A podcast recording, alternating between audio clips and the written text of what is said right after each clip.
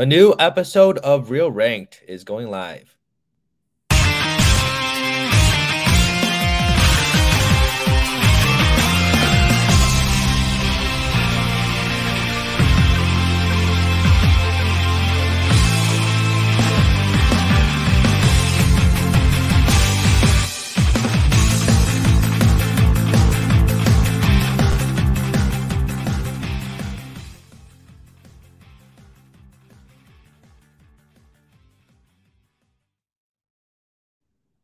Hello and welcome back to another episode of Real Ranked. Today, uh, we are going to be talking about Stanley Kubrick's filmography. Just due to popular requests, a lot of people want to do this one. So, uh, let's bring in who we have for today. We have Colin.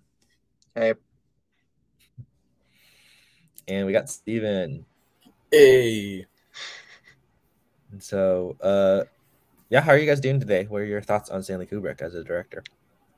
Uh, I'm all right. A little tired, but that's not new. Um, I really love Kubrick. I did a uh, a near complete rewatch or and new watch of some of his or most of his movies last year, and actually might have been 2020.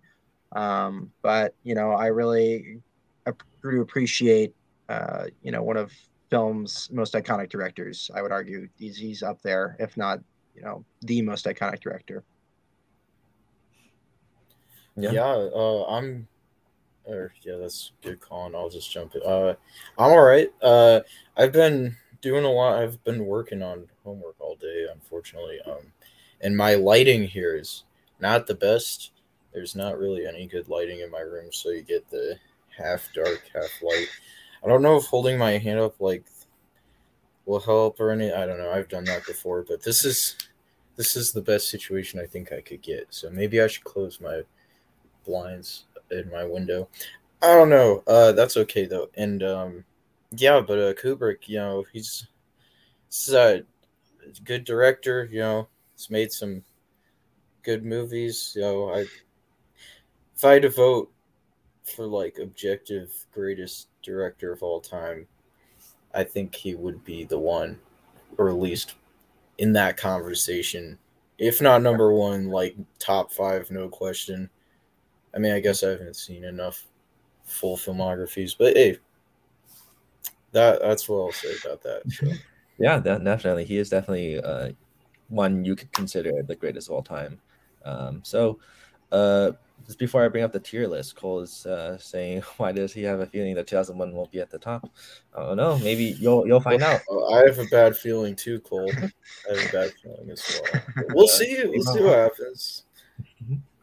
Is there like a mm-hmm. is there a stigma against 2001 here? Because like I have it very highly ranked, and I, I thought no, I I don't know either. We'll into, uh, we'll we're just I think we all have different number ones. Is the okay. one thing yeah mm-hmm. I know yeah. going into this, so that's why that's I'm like I don't know. We'll see what happens. Cameron's also saying we can't let that happen. Well, you know, just keep on watching. You'll you'll find out. We'll, I mean, is it going to be worse than Pulp Fiction not being at one? I honestly think it. I don't know. We'll see. We'll see. Could it be worse? Well, hopefully it doesn't happen, or you know, who maybe it will. Uh, who knows? Mm-hmm. Uh, okay, well then, why don't we get started with the first movie, uh, Fear and Desire, which uh, I think I'm the only person who has seen this. Yeah, I skipped yes, it because yeah, I was um, like, I heard nothing, but I didn't hear anything like make it worthwhile. So I was like, all right, whatever. I, yeah, I did. Thankfully, I've seen every other film on this list, but I I skipped it for the same reason Steven did. Mm-hmm.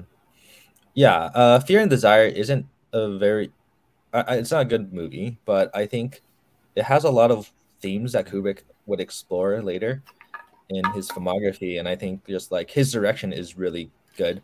Like he Kubrick just from the start knew how to direct a movie. Um, the way he like films like some of the movie the way the movie is shot is like really interesting and i think the story is definitely messy but i would still say like if you want to watch kubrick's filmography you should at least you should still watch this one so. get around to it yeah i mean it is only an hour which that's pretty nice mm-hmm. uh i guess but yeah, it's it's just a good way to like kind of see where he started. So, uh, Yeah. it's a D tier movie for me, but uh, yeah, That's fine. Yeah, that's fine with me. D for desire. Yep.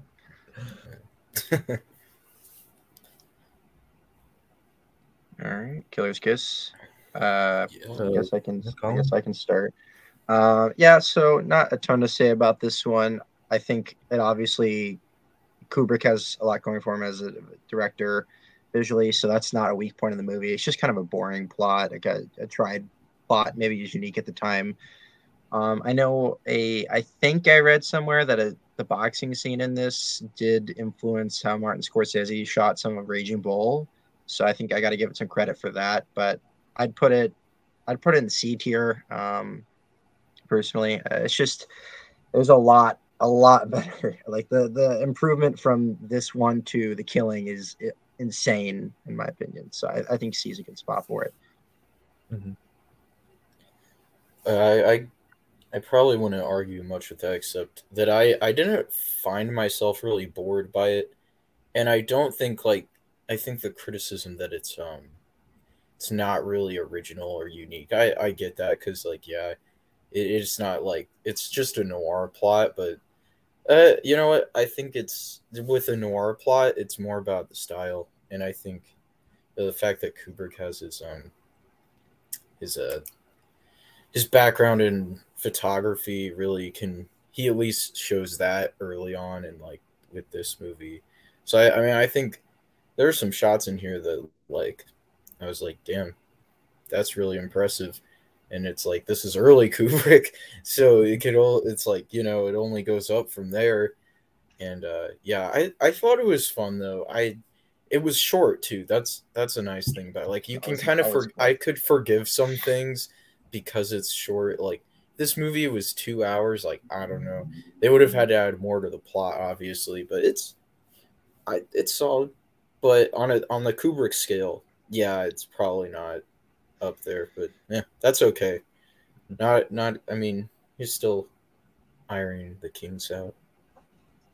Yeah, yeah. Yeah. Um, I would, yeah, I have uh, pretty similar thoughts with uh to Colin. I think, uh, like Kubrick knows how to shoot a movie, like I, I said in Fear and Desire. I think he uh, kind of has like, uh, it's a, definitely a step up from his last movie, uh, and the plot is just more coherent as well. But um, like I like Colin said, I think it is uh, boring at times. But then I also just didn't buy into the whole romance uh, that much, and uh, that definitely brings it down a bit. But it's a C tier movie, so I think, uh, yeah, I would put it in C. Steven, you cool? with- You cool with C? uh yeah that's fine Okay, i fixed my lighting slightly i think it does look See my better. A face little bit better. better. Okay, yeah, yeah. there we go Uh, before we move on to the next movie, Cameron's asking what prolific director's early work is the worst. i don't know Like Steven Spielberg Uh. start off really strong. Um, I'm trying to. I don't know. Like, I just haven't seen enough. yeah, Because usually, when they're a prolific director, you tend to get to their early stuff like last if it's bad. I, Yeah. I don't know. I mean, like there have been some misses certainly. I don't know. I'd have to think about it. Yeah, yeah. I- Nothing comes to my mind off the like off the top of my Yeah. head. But uh Hmm. all right. yeah, I'll have to think about it. I mean like Fear and Desire isn't good, but like I think it's still, you know, worth watching at least. So Fair enough. Steven, I don't think one to miss. Oh yeah, I guess the killing. Yeah, no, I'll just say you know I don't think one miss should be counted toward. Uh, Yeah, exactly.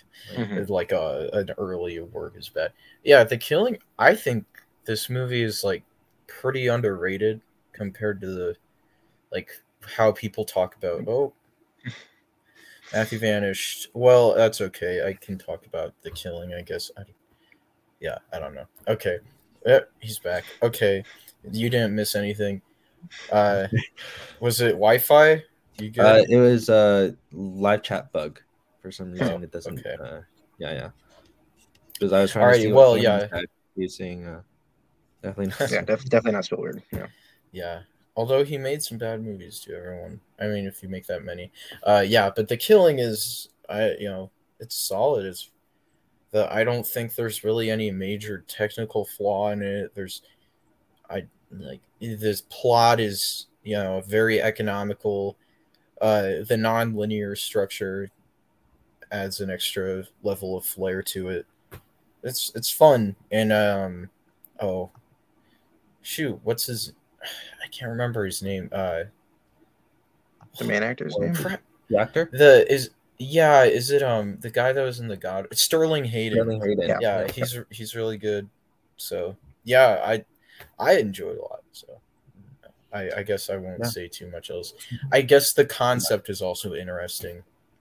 Um, without you yeah. don't want to like spoil anything, you know. so. Yeah, I mean, I think uh, also it's. I, I'm just thinking about it now. I didn't take any notes before this or anything. I'm just spitballing. The, I think the ending is like very ironic and funny. It's like I don't know. I think it has that Kubrick humor to it in parts too, which I really appreciated. So yeah. Mhm. Um, yeah, you were talking about Pulp Fiction earlier, talking about our Tarantino ranking. I, uh, this movie is like very, it's a big inspiration on Reservoir Dogs. Uh, if Yeah. you, like, I'm sure you can tell from watching it, but I just think the the heist element and like just it's all super super tight, and like how everything's crafted and like the nonlinear storyline and all that. Um, just keeps me really interested, and so this is definitely one of his more underrated films. Uh, I have it like right in, in the middle because he just has a me like he has so many masterpieces, but like I, I really enjoyed this one, and uh, yeah, great ending as well. Um, but yeah, I don't want to spoil the movie for people who haven't seen it. So, Colin, Uh, yeah, it's uh, like uh, for reasons you guys said, it's it's a fun film. Uh, there's really nothing technically wrong with it, like you said, Steven. Uh, it just it gets better from here, but it's still a lot of fun. I think this is like if you if somebody didn't want to watch a full filmography um, of Kubrick but still wanted to get like a good overview of his work, this is the one I'd point to for his his earlier works. I think this is the best representative that is still um, palatable to you know audiences who aren't as into film as we are. Um, but yeah, like you said, Sterling Hayden is is pretty good. It's a very different role for him than um, than uh, Doctor Strangelove. Uh, and it's yeah, it's it's funny. Uh, I, I like the ending a lot, and I don't want to spoil it because it's it's a really a really good ending. Um, but yeah, it's it's a fun one. I, I better stuff is still coming, but I think this is the first B tier. Um, the maybe even I don't know. Put it in A, honestly. yeah, A A seems fair because like there's nothing really that wrong with it. It's just Yeah. better stuff is is coming. Yeah, Yeah. I, I'd be fine putting it in A. Um, but B Yeah, is the the only reason I wouldn't put it in A is because like the Kubrick scale and not like regular movie yeah, that's scale. fair. Like I I I mean, I'll just say the killing is definitely on not even in my top half. So like oh yeah, Mhm. so it's it's kind of like we could put it in A for now. And then if we feel Okay, like then- A is overloading, we might Yeah. we could move it down to B. Mhm. Yeah, that sounds good. That sounds good. yeah, it's, All right. it's, it's a good plan.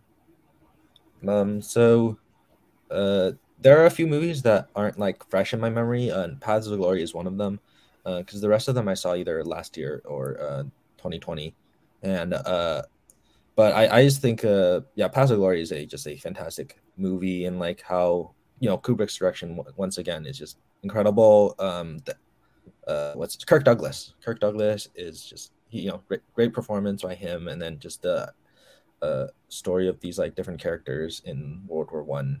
Uh, really interesting, but I don't have a lot more like deeper things to say about it. So, Colin, Uh, yeah. Uh, so this is Kubrick's first great film, in my opinion. Um, I think it's the first that deals with uh, themes. Uh, themes I'm not great at analyzing, but it's it's, it's heavier than his previous works. Um, those are those are more fun than anything. But this one gets this one gets a little heavy. Uh, the Kirk Douglas has a fantastic performance, and I Ste- Stephen Kubrick's refusal to uh, use actors more than twice is a little frustrating because I think he did Kirk Douglas does really well in his movies. Um, yeah, he has he has to make some really difficult choices here, and it's it's it's a heavy film and it shows the real horrors of war. That that um that opening scene, not the, the opening first couple scenes in the fight to take over the ant hill is really really well directed. I think it's his I think it's his best scene at this point and you know I I'd even say it's a contender for his top 10 scenes if we go that deep into his filmography. Uh, it's it's it's a really incredible scene and I'd, I'd definitely recommend this movie um, to to a lot of people. Yeah. Yeah, that's fair. I yeah, I I would like to watch this one again. I mean, yeah, I I would agree. It's a great film. Uh, I, I just remember thinking like it got better as it went along for me at least. Um, is I think all I really knew going into it the first time I watched it was it was a war movie, and uh, it, it's the direction it took really it really surprised me, and I thought it made for a very interesting layered film. Uh, you know, talking about like the casualties of war and uh, you know just like consequences in general and how that plays out. It's it's very thoughtful filmmaking that I I really liked about it. It was it's short, you know, um, economical, you know, things that make for an easy watch, but it's like so it's it has that entertainment value, but it's still uh not necessarily like light or anything. And I, I like that about it too. Um yeah, it's there's some really powerful images in this for sure. Uh and I think that ending is certainly gets you thinking. Uh, yeah, it was really great though. But I, I could say that about like all these movies. So yeah, but uh, uh, Kirk Douglas, great too, like Colin said. Um, yeah, cool. I don't want to go on too long. Uh, I would put this in A tier above the killing. Yeah, I'd put it above the killing. A tier is good. Oh yeah, good. definitely above the killing. Yeah, I think I have it personally ranked pretty high, but yeah, A tier is is good for it. You know, okay. anything anything below A would be a disservice, Mm-hmm. though. Yeah, Mhm. that's fine. Uh, all right. Well, All right. we'll go to Colin for Spartacus. Spartacus. Spartacus. Uh, yeah, I um, Spartacus is one that I haven't seen in a long time. Uh, Kirk Douglas is great in it, but I don't remember a ton about it. I'm not gonna lie. I remember liking it when I saw it, uh, but it's it's really long. It's a really long movie. Like I think it's yeah, it's three hours. I think it's his longest movie. Um, if I'm not mistaken, I think it has. Oh yeah, I think it has Barry Lyndon beat by like 10, 10 minutes or something like that. yeah. Um, yeah, it and it feels like it it drags a little in parts. Um, I was also not in, as into film when I was watching it, so that probably doesn't help. I, I, I lost my attention a few times, but that could just be because I was a distracted teenager.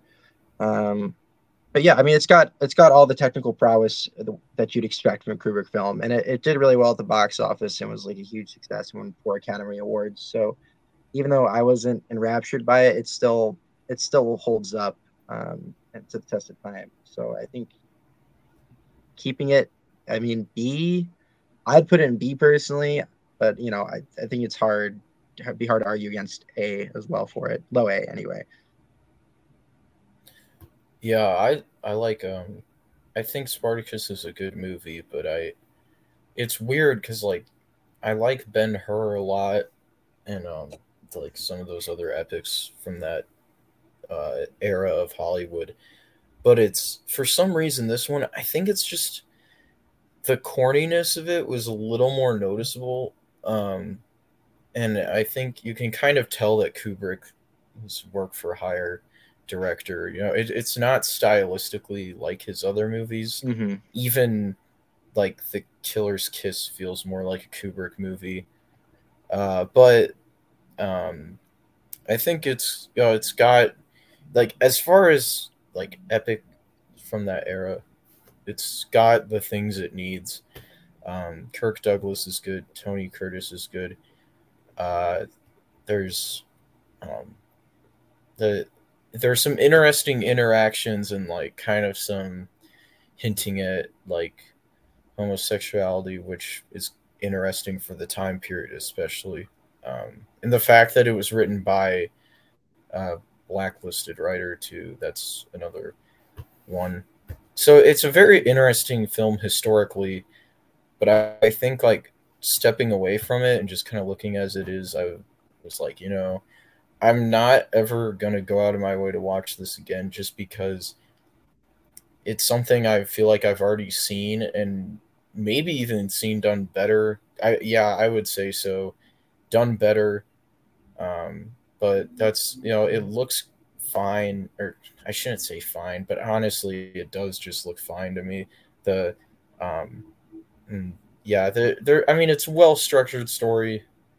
I think if it had chosen to focus on one element, like focused more on Spartacus, a little bit more on the Roman Republic, a bit more. I liked the was the senator or yeah, there were senators. The the one with that ended up helping uh, Spartacus at the end there, um, and and also the guy that originally owned him, and uh, where they revolted.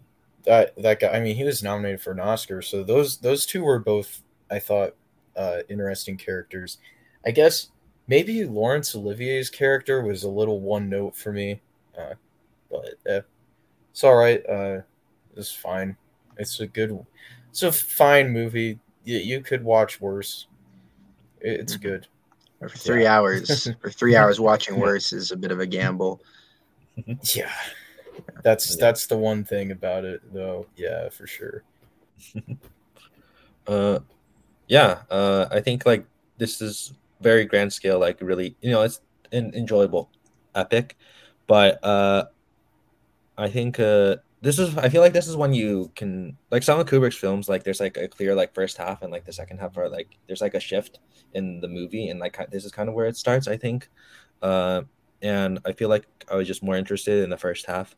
Um, that's probably the case for like other Kubrick movies as well, but uh, and then I also just feel like because of like studio interference and it just doesn't fully feel like a Kubrick movie, and I think that definitely brings it down quite a bit. Uh, yeah, uh, it's definitely way too long as well, but uh, I still like the movie. Just there's definitely those issues that I have that uh, I would bring it. I would uh, say this is a B tier movie. Yeah. Yeah, I I mean honestly, I would maybe even put it in C.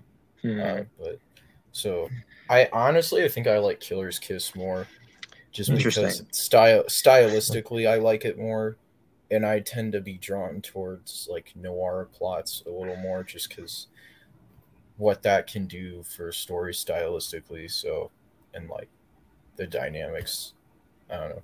I like it. I just that's kind of a more personal thing than like maybe objective quality wise, but yeah, I don't know if I'd go as low as C. I mean, yeah, it has its issues for the reason you guys mentioned, um, but I still think it's a pretty good film.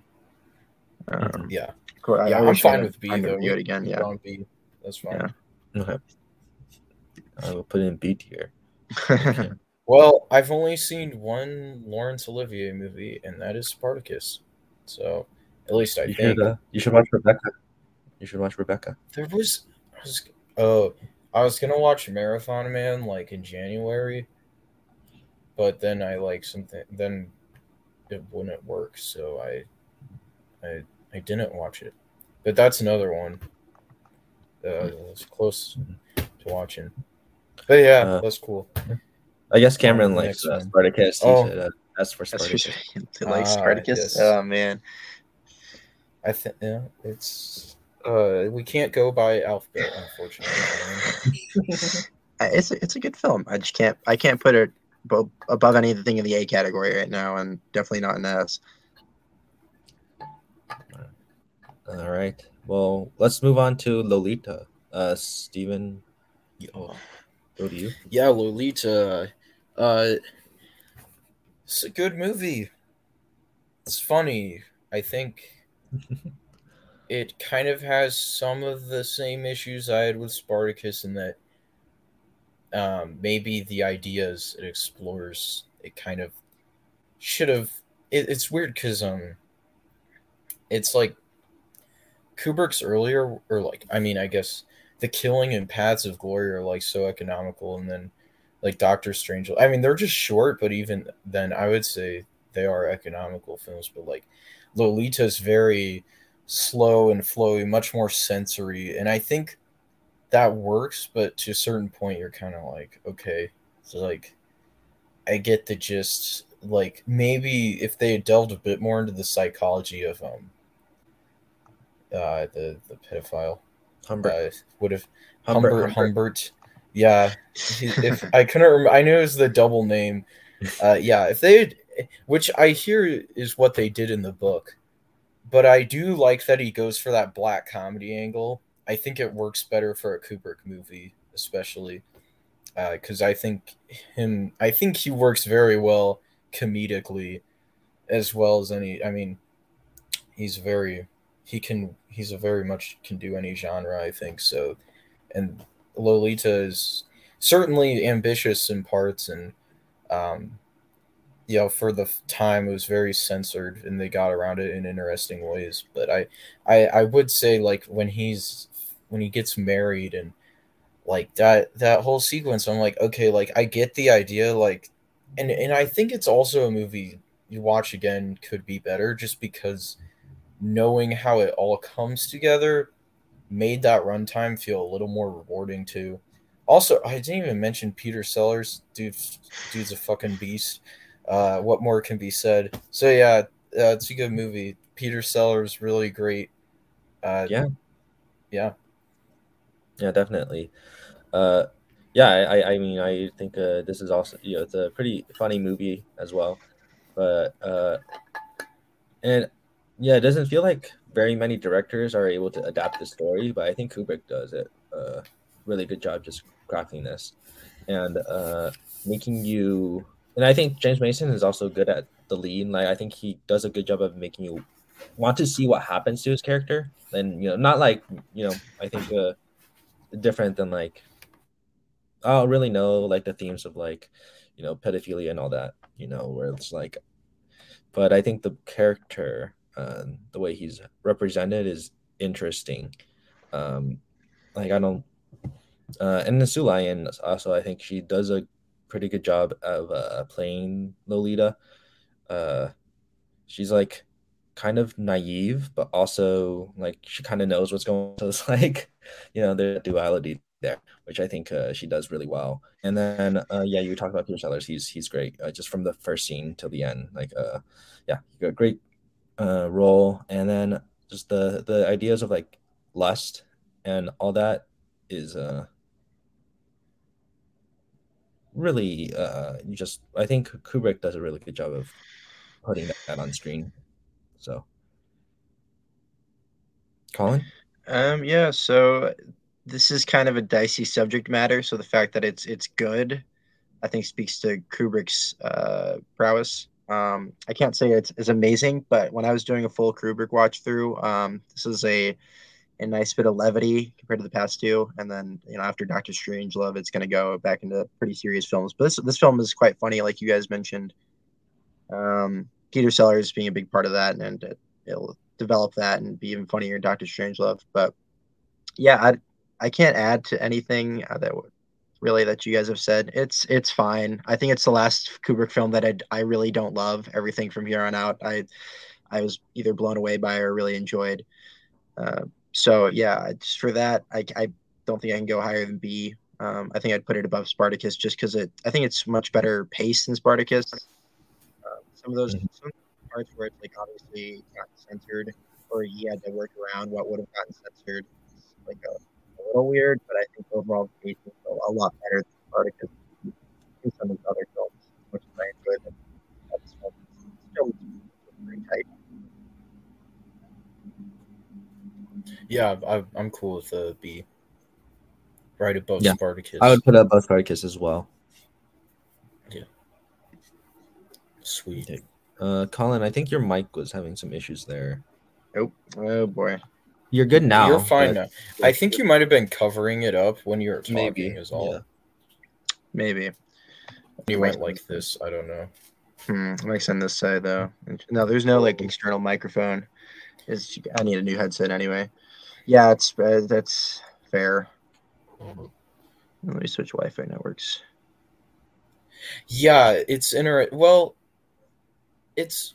I guess I will just say, I think the apparently okay. I'm just going off what I've heard about the adaptation of Lolita. I'll just say this really quick because Cole mentioned it.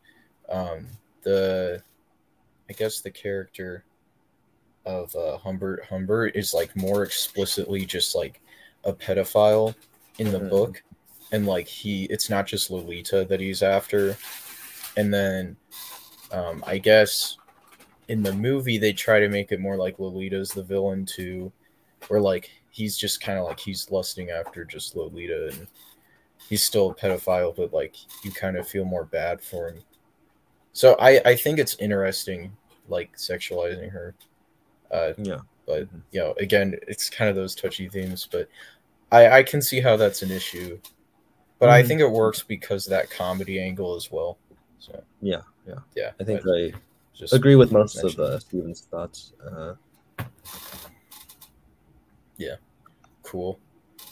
Who's on Doctor Strangelove? okay, so uh, I will start with Doctor Strangelove. Um, trying to remember when I watched it because I'm like, I don't think I was, I don't think I realized it was a comedy uh, before watching the movie, and so I was just like, oh wow, uh, this was really funny, and like just Kubrick is, you know, his direction is amazing. Uh, Peter Sellers and George C. Scott give fantastic performances. Uh, I think uh, this the satire is incredibly well written, and I feel like I've only seen it once, and it feels like something that I will enjoy even more on a rewatch, just because like knowing it's a comedy, knowing it's a satire, uh, I feel like I'll be able to understand those jokes a little bit better and realize like what it's touching on a little bit better.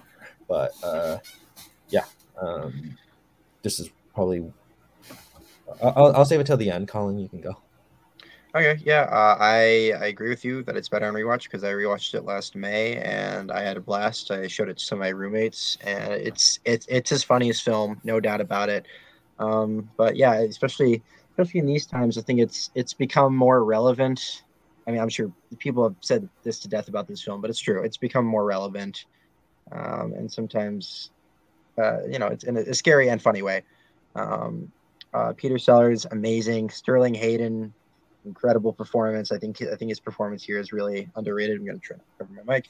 Um, really, really funny performance from uh, Sterling Hayden, and it's I feel like everything else um, previously I feel like maybe doesn't have a such a big pop cultural cultural presence. Um, I think starting from here on out, everything from Kubrick has like this got referenced in one of my classes the other day is my is my main point. It's just it feels like everything from here on out is is a lot bigger.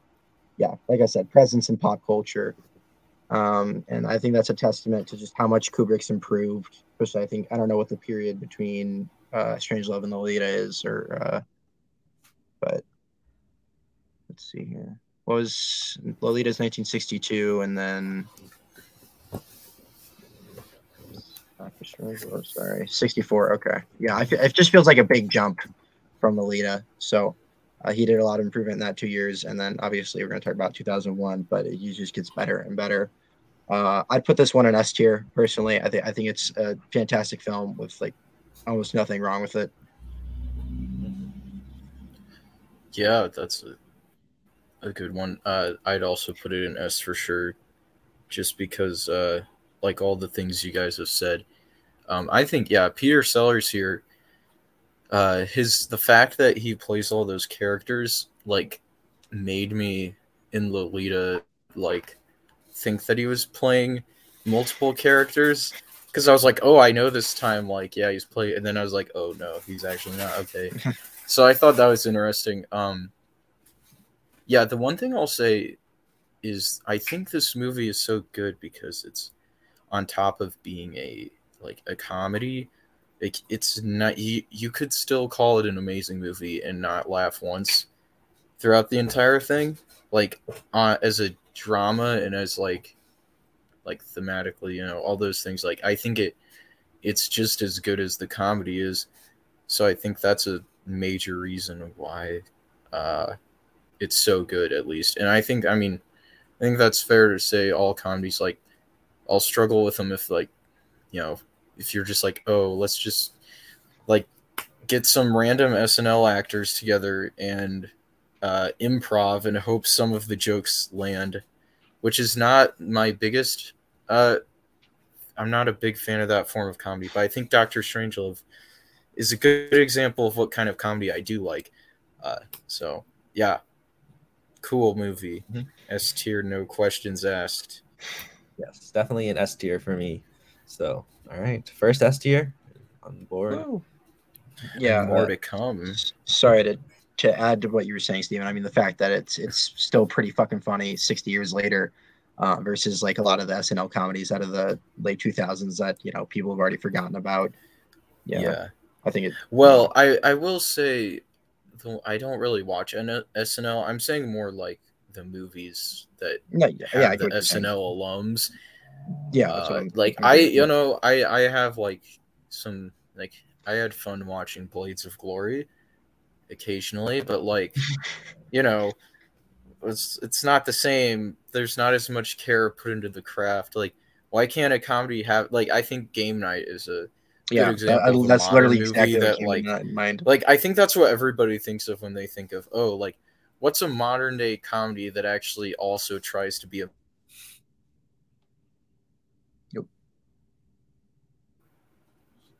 Also tries to be a good movie. Yeah. You cut out there. Sorry. Yeah, you can- alrighty. Yeah. All All right. right. Uh, 2001. Uh, uh, before we move on, I just wanted to uh, bring up Cameron's comment saying that uh, it's pretty depressing how few Kubrick movies he's seen, considering 2001 and The Shining are two of his favorite Ah. movies. well, that's okay. You got plenty of surprises left. Yes, as for is a Strangelove is more like it. Yes. Step Brothers. Eh, you know what? I mean, that's another one. I I mean, Adam McKay at least kind of knows how to make a movie, but lately he seems like he doesn't. So I don't know. It- I thought he I thought he could make a movie, but maybe he can't. I don't know. Uh, all right, well, let's move on to 2001. Yeah. Colin? Oh boy. So, you know, it's this is a hard one to talk about because it's hailed as a masterpiece. Uh, right, rightfully so. Um, it was my favorite Kubrick film for 24 hours, and then I watched uh, Eyes Wide Shut. Uh, we'll get to that, but yeah, there's there's so much to talk about here. Um, the effects, you know, well ahead of their time. It's amazing. It's a visually amazing movie. It's his best looking one. I guess the the argument could be made for Barry Lyndon, but I I think it 2001 is his best looking movie.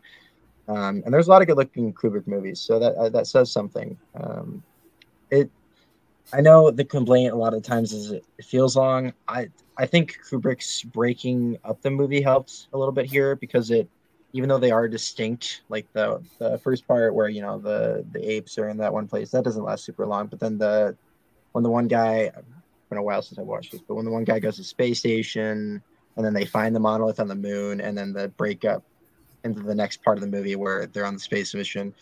I think that i think that works pretty well here um, because i think the parts individually are paced fine. So even though it is it is a long movie it's there's that break i think is to the film's benefit. Um, and that sure that that first part i don't like as much but that second part absolutely blew me away. Uh, it's fantastic. It's it's a really nice slow burn um, with with Hal, absolutely terrifying. Uh, I think one of the best movie villains from like the pre seventies, easily. Um, and so yeah, it's it's it's held up really well, um, and it's it's just a really fantastic movie. I guess I could go on, but I'll, I'll let you guys talk a little bit here. Yeah. I mean, it's 2001. What more can be said? You know, it's it's that movie. Um I I'm trying to think. I guess I'll just talk about a bit my history with it is that I first time I watched this movie was in high school and I watched it on my fucking telephone and uh I I I thought it was dumb, pretentious sci-fi movie with no uh no no reason real reason to exist other than for Stanley Kubrick to flaunt how amazing of a filmmaker he was. I, I'm not sure if this was. I think this was my first Stanley Kubrick movie as well, which Ooh. is weird. Uh, I will say, when I was younger, I I'm trying to think. I think it was this and The Shining were the first two I watched, and I remember not really getting either of them and thinking they were very overrated. I liked The Shining, but like I thought this movie was dumb. And it got to the Stargate sequence, and I was like, "Why? What the fuck is this shit?" And I did the old fast forward through it, and I'm laying in my bed, and I'm just like, "Why am I watching this?" The movie ends. I'm like, I don't know what any of that meant, and I don't care. Then, flash forward to like year or two later, it's in IMAX theaters, the Christopher Nolan restoration. I'm like, hey, uh, for some reason, I want to see this movie in IMAX. I don't know why. I thought I hated it, but I, I something's telling me I should go see it again. And sure enough, it uh, it blew me away the second time. I said, yeah, yeah, this is a really fucking good movie right here. And so ever since then, I've I've been on the the bandwagon for this one. Uh, and I, I think there, yeah, it's uh, it's hard to argue against it. Um, it's fucking 2001. It's like one of those movies that if it's like one of the few movies you could argue is objectively the greatest film ever made. So that's pretty much my two cents there. Uh, yeah, I mean, okay, so I'll uh might be a hot take, but I'm definitely lower on the 2001: A Space Odyssey uh, side. But hey, I, I I totally understand like you know it being the best. Like I definitely like objectively, right? Like it's definitely there. But uh, you know the themes, I obviously I don't really understand. I I don't really. uh it's not a story that I connect to all the way, but I do enjoy it. I like I, I enjoyed the movie uh, quite a lot, but um, it's not one of my favorites, even though it's just like a. It's still like an incredible film, but it's not one of where that like I just really connect to all the way. But uh, visually, it's beautiful. It's probably yeah, holds up extremely well. Um, the let me just bring up these comments that uh, they brought up put this um, earlier, but uh, I Yeah. definitely agree with this too. Uh, but yeah, I mean, it is objectively a masterpiece, but not entirely for me. So Yeah. Totally fair. So a lot of Yeah, people don't uh, like it the first time I saw it. So like yeah. Steven. Although you watched it on Yeah. Prime. So Yeah, no, that's the thing. I, I went from phone to IMAX screening. What a world of difference. that yeah, made. that'd be a major difference. And honestly, Yeah. like it's not I'm not huge on like you need to see it in a movie theater to fully appreciate it, but it's like I've I watched fucking 2001 on my iPhone 5 SE or whatever like like that was like that's not like even watching it on like a new iPhone would be a much better experience. Like literally, I don't know. Or like if you watch it at a nice TV at home on a Blu-ray, like that's Mhm. fine. Know, but yeah, it is definitely not ideal. I had no idea what I was getting into. Um, I had never seen anything like it, but hey, in hindsight, I think that was a good thing. I just didn't know it at the time. So, Mhm. so I kind of like it for that reason too. Um, but yeah, it's yeah, that's and I, I guess I will say one more thing actually that came to my mind. I um, this isn't necessarily an original thought, but I someone I follow on Letterboxd, he was like, yeah, I uh, he watched a movie and he said like he was complimenting it because like it was so well intentioned and i was like i feel like that's 2001 right there like you don't know what's happening you don't know maybe why it's happening every time but like you know there was intent and purpose behind it like it doesn't feel like they're just like oh we'll just do the check mark of the oh i guess we need this scene so we'll just do it like it's all very well intentioned like you can tell every single shot every single placement of the camera which that's just kubrick for the rest of his career i think and Um, but I think this one is probably the best example of that. Yeah. Okay. I'll I'll stop now. That's good. That's good. Yeah. I don't I don't know where I'd put it in, if I'd put it above or below Strangelove. I'm I'm thinking. Hmm. Strange Strange Yeah. Love is a lot a lot of fun. Yeah, I would definitely put it above it. It's my favorite Kubrick, but so I guess Matthew would probably put it below Strangelove. So it I would put it probably comes down to you. Yeah, Colin. yeah, I put would it put above? it above. I, w- I would put it above. Matthew, would you still have it? Would you have it? Where would you put it tier wise? Um, I, I, I, I think it's worthy of an S tier rating. But Okay, all right, then we uh, put I it would above. def- yeah, I, I just I think I prefer Strangelove more. Okay. Uh, I, I do think that ends up above though. I was insane and thing. David Lynch would be proud. Mm, okay. Uh, we'll go on to Clockwork Orange. Uh, that will also be our first Orange Cat counter. mm, for orange one. cats. Uh, oh yeah, that one's that one scene in the. Never mind. Sorry. Who, who's starting this time? Steven, You, you, yeah. was- It's me. Mhm. Dang it. Okay, this is probably one I like just don't have a ton to say about for some reason. Uh I really like this movie, but like I yo, honestly, I'm not sure like this is one I don't really even know how to talk about cuz it's it's just like a movie about a guy who's bad and then they make him good and then in the end he's still bad and that is the character arc.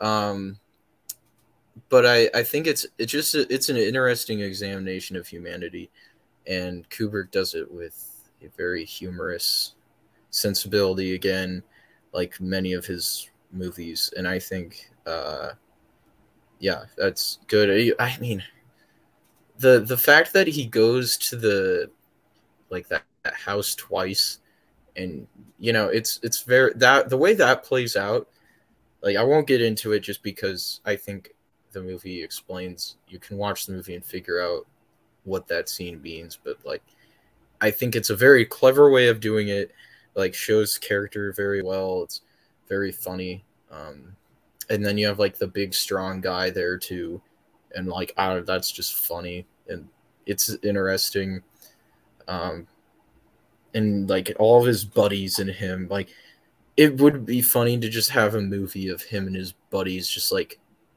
fucking around for two hours but it, i don't think it'd have as much substance. Um that shot where he gets i think he pushes alex pushes one of his friends in the water i think or that i don't that shot's like it's a cool shot um yeah and then there's a lot of statues hinting at you know what uh Kubrick would turn those statues into live objects in uh, Eyes Wide Shut. Yeah, that, that's pretty cool. Uh, no, yeah, good movie, good movie. Uh, just I want to put it up top, and it's one I for some reason like the more I think about it, the more I'm remembering it. But it was like I don't know, it's kind of subconscious, which is interesting because that's a uh, uh, that fits thematically with the movie. I, I'm trying to think what's my fit. I don't know. I mean, the whole thing's just beast. There's not really a moment where I'm like, yeah, that they screwed up there. It's like, nah, nah, the whole thing. And I, I like how the movie has a like Kubrick tends to have a more uh like people will call it a cold approach, but I think it's more just like at a distance approach. I think it works really well for a movie like this because you can you don't have to condone what Alex is doing, but you can like you can still see the humanity in him and I guess the movie's kind of trying to be like, yeah, this is humanity of the character like despite his flaws and like what society will do to you be like you're not you're subhuman because you're evil but at the same time like he considers other subhuman. So in the end everyone's a i don't know. Yeah it's it's got a lot of ideas. It's got a lot of ideas. Uh, so yeah good movie. Cool. Okay. Uh, yeah. Matthew you Uh, next. All right. Yeah, I, I feel like I don't have a whole lot more to say because I feel like Steven has like talked a lot more about this movie. Uh, I'm surprised I did, honestly. I, That's good. That's good because I don't have a ton to say either. yeah. Uh, I yeah, this one's like not as fresh in my memory, but I just think uh, it is a very interesting look at like humanity and like kind of just like looking at one you know this character who um, you know you shouldn't side with, but it still makes you like sympathize with the situation. Like obviously, you know he's not not a good character, but like um, yeah, I think the way Kubrick does just does that really well, and uh, Malcolm McDowell is also just incredible. Uh, but Stephen, I feel like you said everything else. So Colin, yeah, uh, it's it's it's a really solid one. Um, it's really solid. Is underselling it. It's it's it's really really good. Uh, but I feel like how do I, how I put this? No, just it's, it's kind of like a another look at humanity, which I feel like it's it's a very different approach to looking at humanity from 2001. So the fact that he was able to do them back to back, or there was actually a large break, I think. Uh, uh, seventy-one and sixty-eight. Right. yeah, okay, that is three years. Okay, Yeah. I'm thinking I'm thinking Yeah. of later in his career from like Full Metal to like um, Eyes Wide Shut. Um, yeah, every, every year, every movie, it just ballooned the it, time in it between. goes longer and longer. Yeah, yeah. For so for some reason, I thought there was a bit longer of a break, but it's just I feel like they're two very distinct look at humanity. Uh, I think 2001's more epic, and then this one's a much more, um, you know, close up look. Uh, it's uh, yeah, I don't really know what else to say about it. I I remember liking it a lot. Um, I'm surprised. I'm not surprised that it was so controversial at the time, but I think now that it's you know I gained new acceptance, uh, I, I'm glad that it's gained new acceptance. I guess uh, it's it's Mal- my favorite Malcolm McDowell performance. I guess there's not really a lot, a ton of amazing Malcolm McDowell Halloween. performance, but I think Halloween, Halloween, yeah. But I, I think he does. I think he really sells it. Um, you, you know, you feel bad for this uh, this dick. So, so yeah, I think he does a good job. Yeah, that's all I had. I, I thought I'd have more to say about it, and I don't. But Yeah. it's I'm I'm cool with putting it below Strangelove. Um, I, I feel like it has I based on what you guys were saying, it'd be above or below Strange Love. I have it below the killing. Okay, below the Killing. Interesting. I don't know if I go that far. I'd put it above the Killing. No, definitely not. I I would put it. A, oh, You're good. What did you say?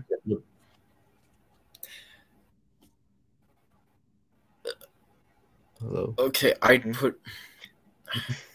Okay. Uh. Uh, my internet is shit in this room. Okay, let me. Let's see if this. Anything. Uh, how how am I? You're good now. Good. Yeah, yeah. No. No, you're good. You're good. Oh. Uh. All right. Hopefully. Mhm. Am I? Am Yeah, I you're good? We Yeah, we can hear you. Okay. You Speak. guys kept freezing. Yeah. Um. Fun. So I'd go above Paths of Glory. Okay. Yeah, I'm, I'm cool with that. Um, I'd put it yeah high A, low S, but Yeah, high A is fine Okay. with me. Okay. I think because I have it low A, I would. I think Yeah, that- it that's a that's a good there. compromise. I think that's a good compromise. Yeah. Yep, that sounds good. Uh, Cool. Okay. Well then, uh, oh wait, uh, Cameron uh, in the chat saying I don't think it's paced that well. Yeah, Uh, well, yeah, it's, it's not Whatever. amazing pacing, just compared to 2001. Eh, Yeah. I would say. Um. Okay, I'm just thinking. You're talking about pacing, like 2001 and onward. Like he's he's got a very hypnotic uh, style about his filmmaking that he really zeroed in on. That for me, like, I don't ever really have pacing issues from here on out. Just the style works for me. Um. So for what it's worth, that's kind I- of I would biased agree. too. but- I know I would agree Yeah. with that sentiment though. So it's like he's got a style about it. It's like you just it's it can be long, but he's it's very hypnotic. yeah, I just kind of I just kind of accept it. Yeah, I think after Mhm. 2001. Uh, Cameron Suze Hill just had to give Clockwork another shot. Yeah. Who knows? Uh, all right. Well, let's move on to Barry Lyndon, and I, uh, I will start. Uh, yeah, Barry Lyndon. This is uh, some of you guys might know. This is my favorite Kubrick film. Uh, yeah, I, I was very scared going into this because I'm like three thousand or three hour long period piece. I was like, oh, okay, you know, uh, wasn't very excited to uh, watch the movie, and then I finished the movie. I'm just like, oh, I've never been this engrossed in a three hour long movie before, and it's just like Kubrick manages to create this movie. It's you know technically amazing, you know, beautiful costumes, uh, beautiful set pieces, like, like cinematography stunning. Uh, Ryan O'Neal, I think he does a great job at the main character, and Kubrick, like the last movie where he's dealing with themes of humanity again with Barry Lyndon. You know, the the main character. Uh, a lot that happens to him where um,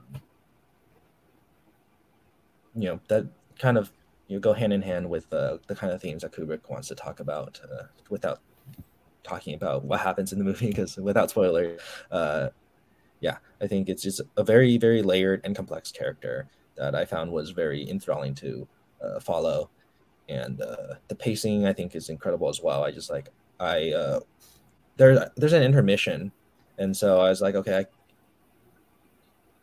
I I, I think I started the movie at like midnight. That's so, bold. Jeez. Uh, at the intermission, I'm just like, you know what? I'm gonna go to sleep because I feel like I don't know if uh yeah, it was it was really more my issue, but I, I was still just like uh felt like I didn't want to go to sleep. You know, like I wanted to finish the movie and stick through it. But uh, yeah, I, I I will say that the two the first two thirds I enjoy more than the last third, but I did find the entire thing to just very uh, find it to be very engaging. So.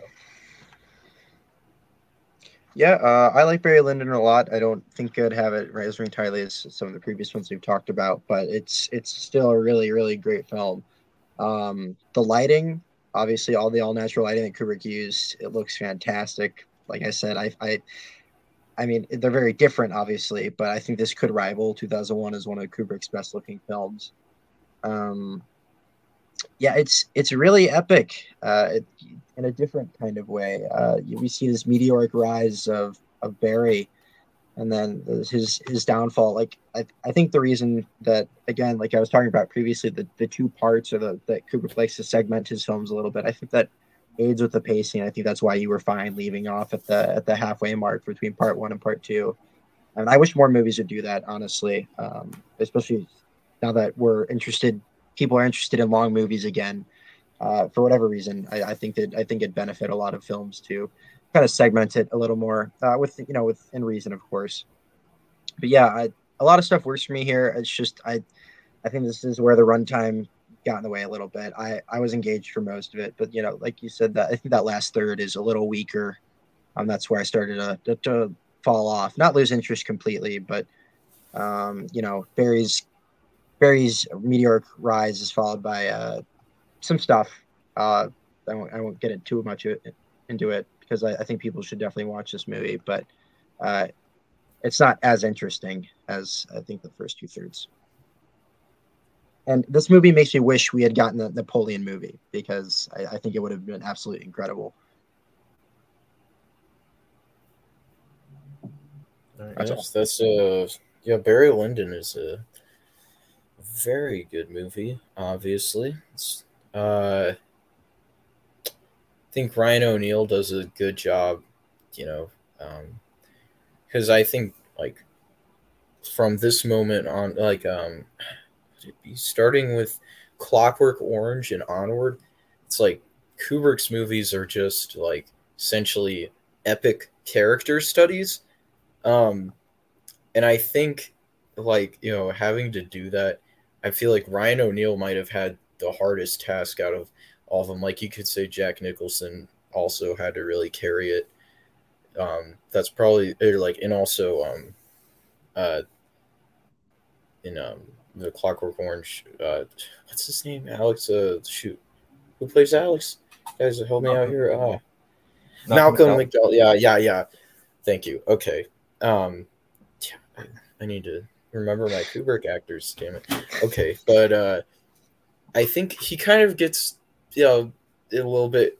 You know, people tend to say, "Oh, he's probably one of the weaker Kubrick protagonists," but I think it it like it, I thought he did fine. Like I I wouldn't really criticize his performance. I think he plays that like guy that's just kind of gets in both really lucky situations and unlucky. He's just kind of like flowing through life. He's kind of a loser, but he's also like puts forth effort, but he just he's he's not careful. It's I think he does a good job of balancing that pretty well, making him likable, but also you can sort of laugh at him. Uh, you know, in his moments where you just you're like, what are you doing? Like I'm thinking the opening, it's like that girl he's supposed to that he's like loves or whatever. She's just like fucking with him. It's like, oh, it's that type of movie. This is gonna be great.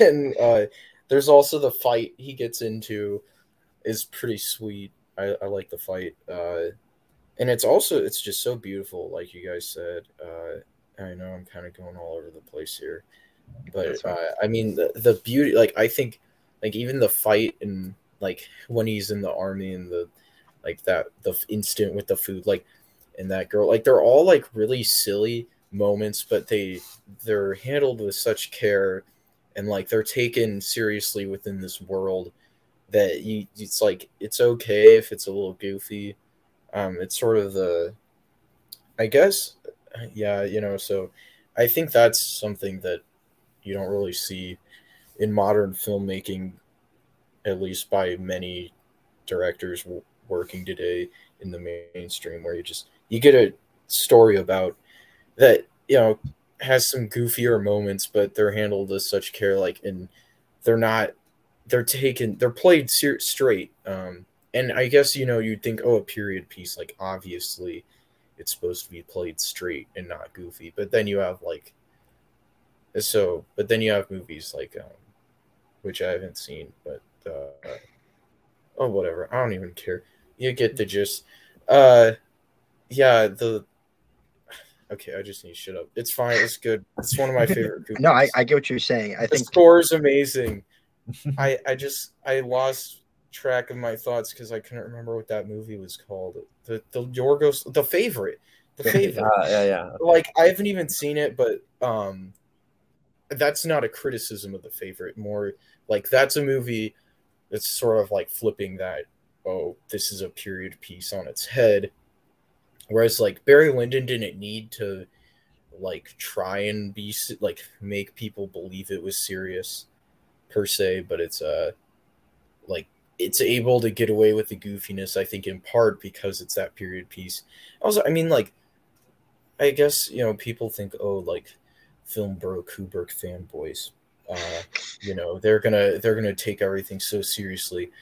But uh, I mean, you've also got the moments like the duels and stuff. Like, it's as much of a bro movie as it is like uh, your your English teacher's favorite Kubrick movie. You know, so yeah, that, I'll leave it at that. yeah, that's that's apt. um, I'd put it above Strangelove. Really interesting. Yeah. I'd put it below Strangelove yeah, I'd put it below well, I have it, but yeah, you're gonna have it above. So I think. I yeah, think that's fair. fair. Mm. Cameron says he's been engrossed in a three-hour movie two times in very recent memory. So, yeah, RRR and the Batman, both both great. Yeah, films. I was gonna say. I was gonna say. I knew he was thinking of RRR. Okay, yeah, the Batman as well. Yeah, I think, that's the most recent three-hour long movie I can think. of. Cameron, I think you would love Barry Lyndon. I think you'd like it more than the Batman. yeah, I don't I, know. I yeah, I guess so. But like they're kind of different. Different. Yeah, very different. But yeah, I mean, it's as good as There Will Be Blood, uh, basically. So sure. Oh, uh, oh, there's man. a third one. Which one, Cameron? Three. Dang. What, can we think of it? I can't. I don't know. I'm not looking at his Letterboxd. Well, while we're at that, or this is, um, we can move on to The Shining. Yeah, well, the Shining. I think that's me. Yeah, Colin. Uh, yeah. What? I just, I feel like there's so many classics on here, so I don't want to be like, oh, what's there to say about blah blah blah? Because there's like you know half of this list is just classic movies. Um, but yeah, The Shining was actually one of my favorite movies. So I can't even one of my favorite movies for a really really long time. Um, I think it's the quintessential slow burn slow burn horror movie. Um, and I think everything about it, all the performances are fantastic. The score is fantastic. The obviously it's shot well. I, I probably shouldn't even be saying that anymore because they're all shot well. Um, but yeah, it's it's a very visually stunning movie, and the Overlook Hotel is just this iconic, iconic place, and it's like one of the few times I, I went to the inspiration for it. Obviously, I think it was the inspiration for the Stephen King one, but um, yeah, after I went and saw that, and then I saw this movie, and that's like one of my earliest memories of uh of film, of like really being interested in film. So it has it has a special place for me, even though it's been dethroned as one of my favorites. Um, it's still it's still a masterpiece, and I mean I don't think I think anything less than High S is doing it a major disservice. So I'll leave it at that. Yeah, well, you know, I think this is the one out of all of Kubrick's movies that I think has been honestly maybe talked about the most, at least with our generation.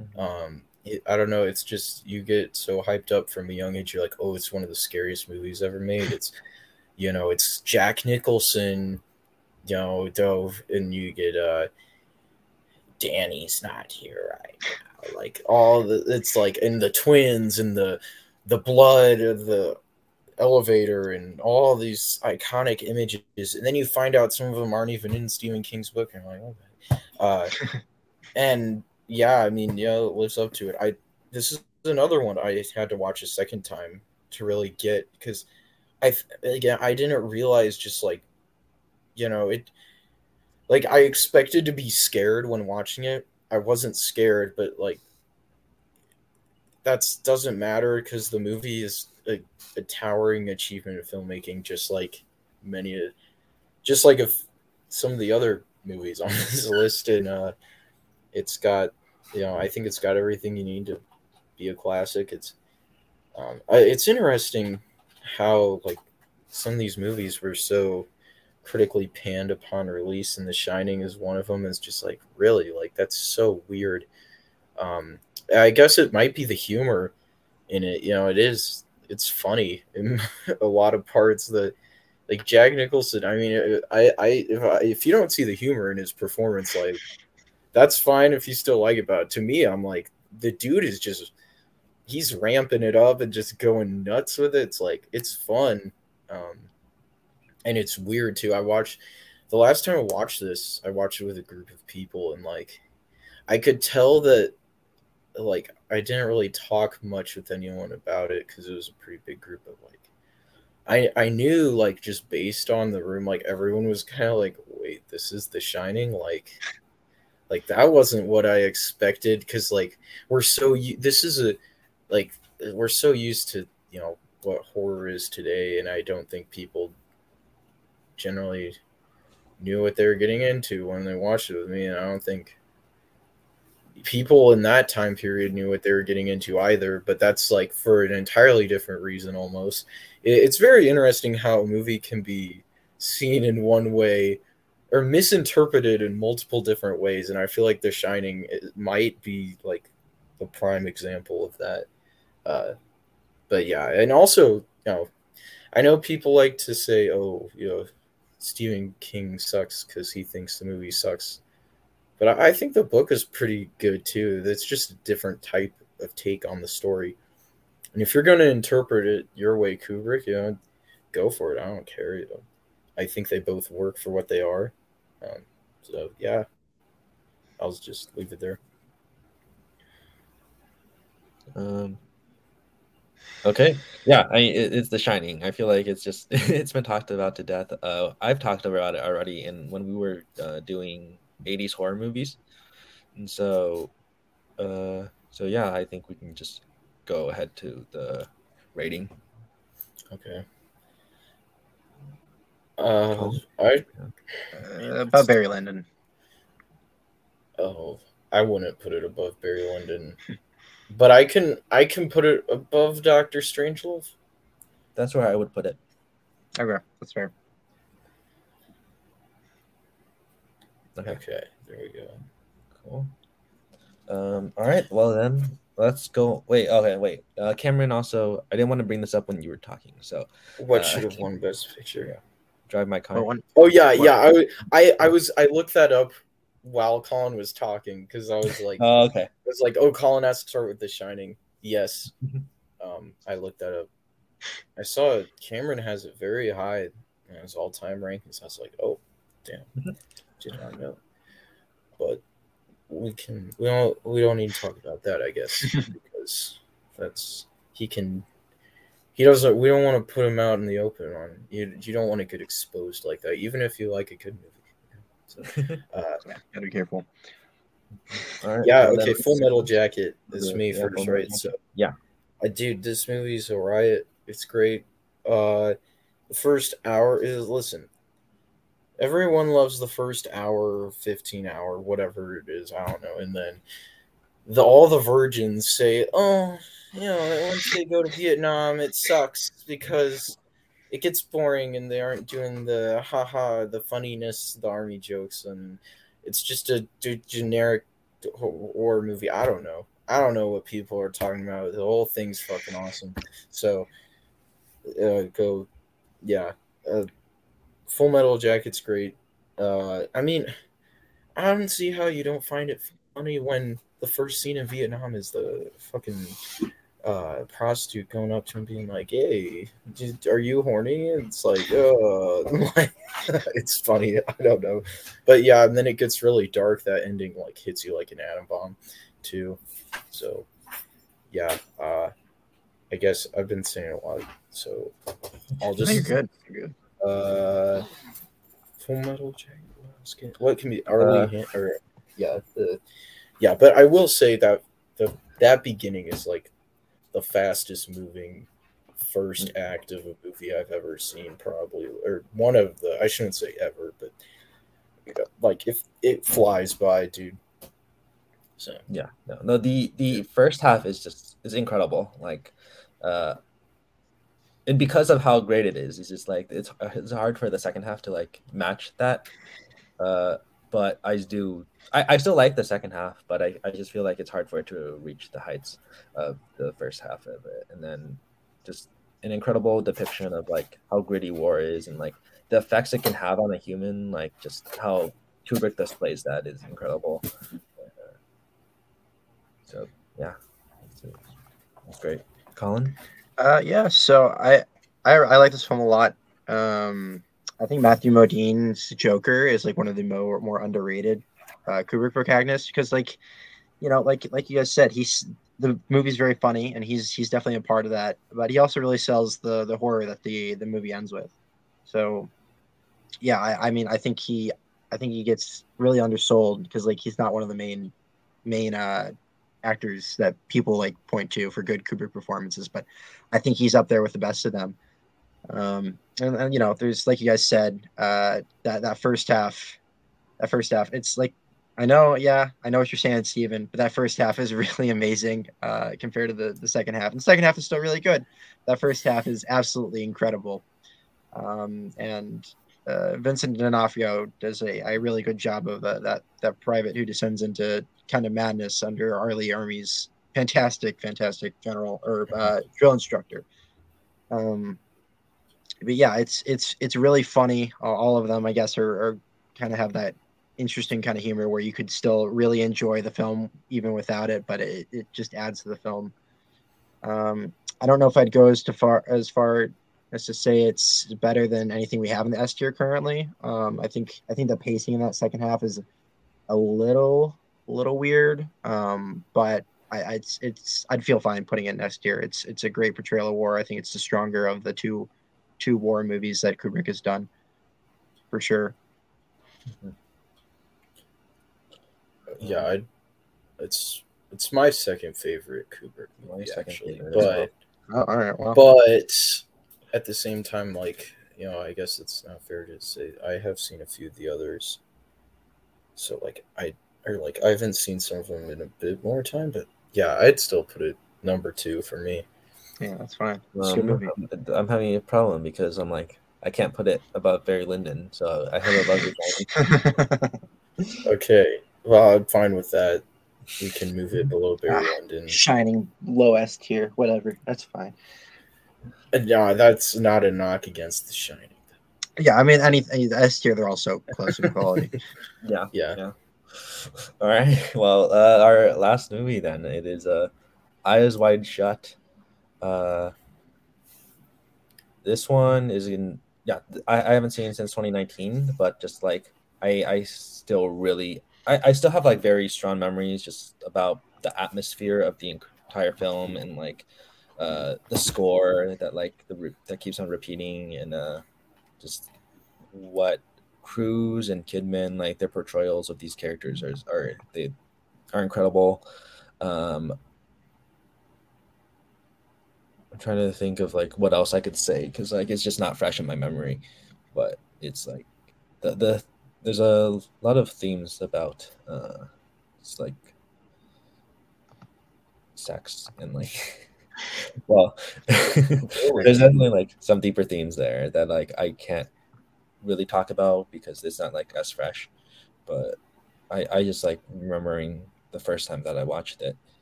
It was just very dreamlike and ominous. Like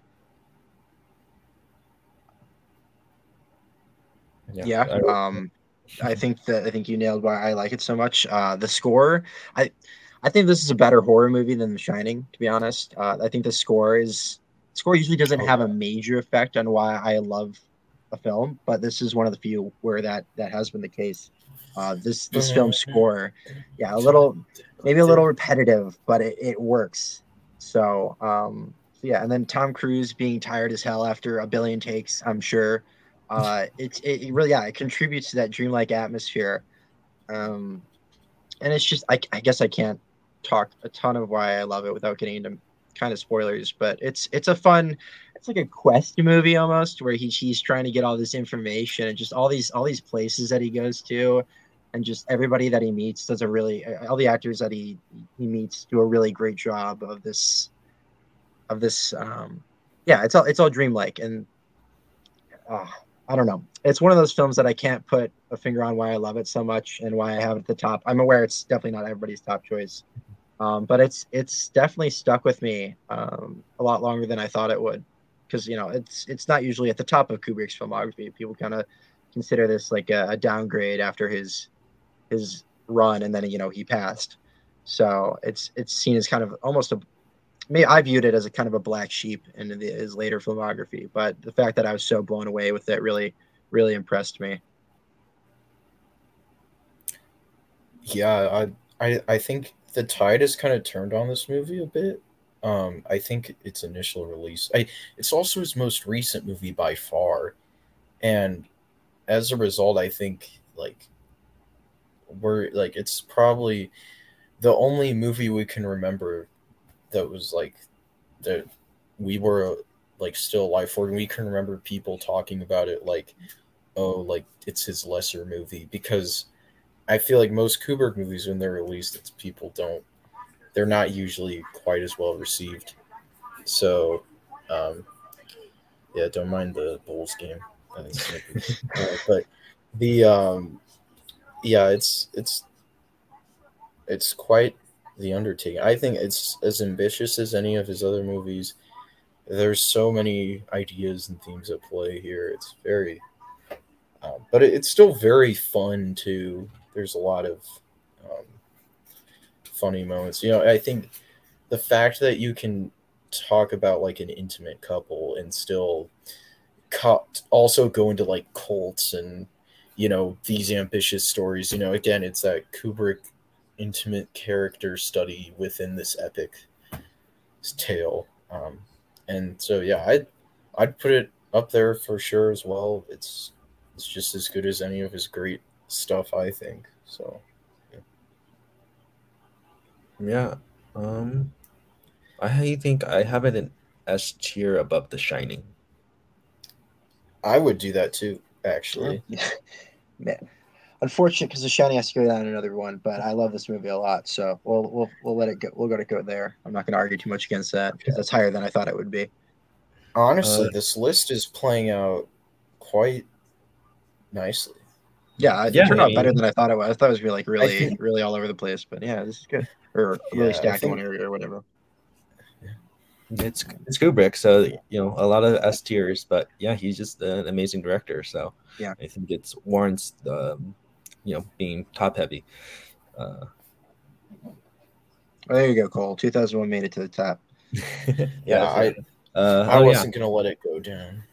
Uh, I didn't and really have to argue though, so it's fine. Yeah, I mean, I I think everybody else is cool with it. Here, so Cole said this earlier, but I didn't want. I uh, wanted to bring it up Yeah, now. Well, you Yeah. can, you can, you just suck. Actually, yeah, like glad you you're just not suck. glad you're not I, I thought, I thought you wanted. You shouldn't you be happy? Two thousand one is the Yeah, one. I, like, I thought. Yeah, I mean, I was. Thought 'cause- that's all you cared about. He never, he never complained about the placement. He just said it. Was it's because Cola has a teensy tiny attention span, and uh, he can't handle big brain movies like Eyes Wide Shut, where where people do crazy things and stuff. Hey, Does he like Penny it's- Linda? yeah, it's a you know, it's it's a it's a movie for big brain people. I Big- wouldn't expect the smooth brains to comprehend it. Give it ten years. 10 You'll love years. it. Cool. Ten years. It's it's Thirty- like every other Kubrick movie, you thirty- know. 23 The years tide, old, the yeah. tide is turning.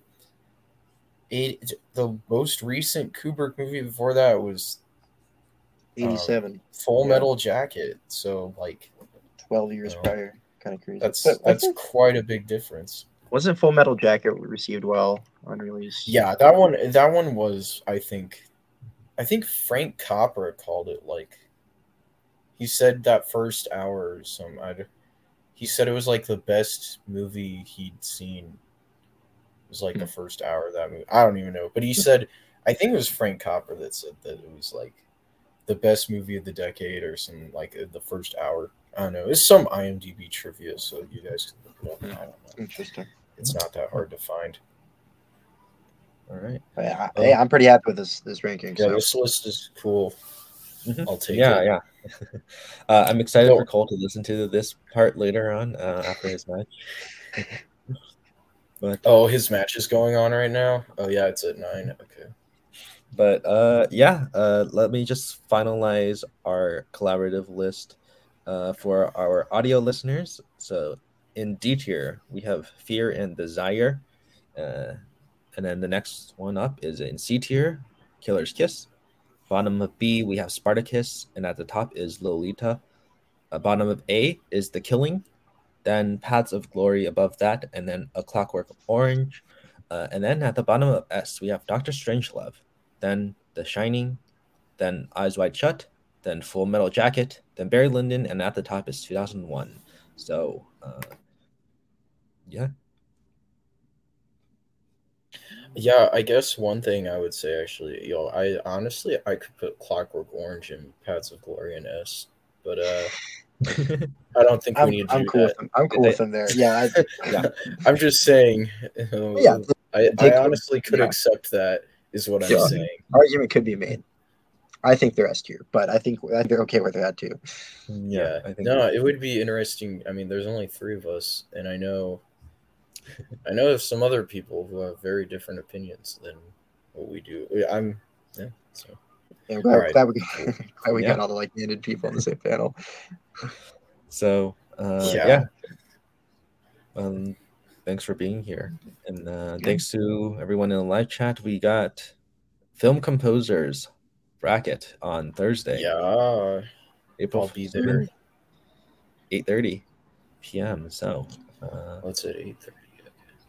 I didn't know what time it was. That's true. and uh, yeah, I think that's it for today.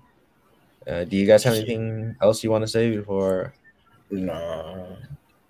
Let's get out of here already. Damn it. I've All right. talking Kubrick too long. I just want to watch Kubrick now. Come on. Exactly, but I don't have time because I have more homework. So, Yeah, that's true. That's that's all for today. We'll see you on Thursday. Bye. Bye.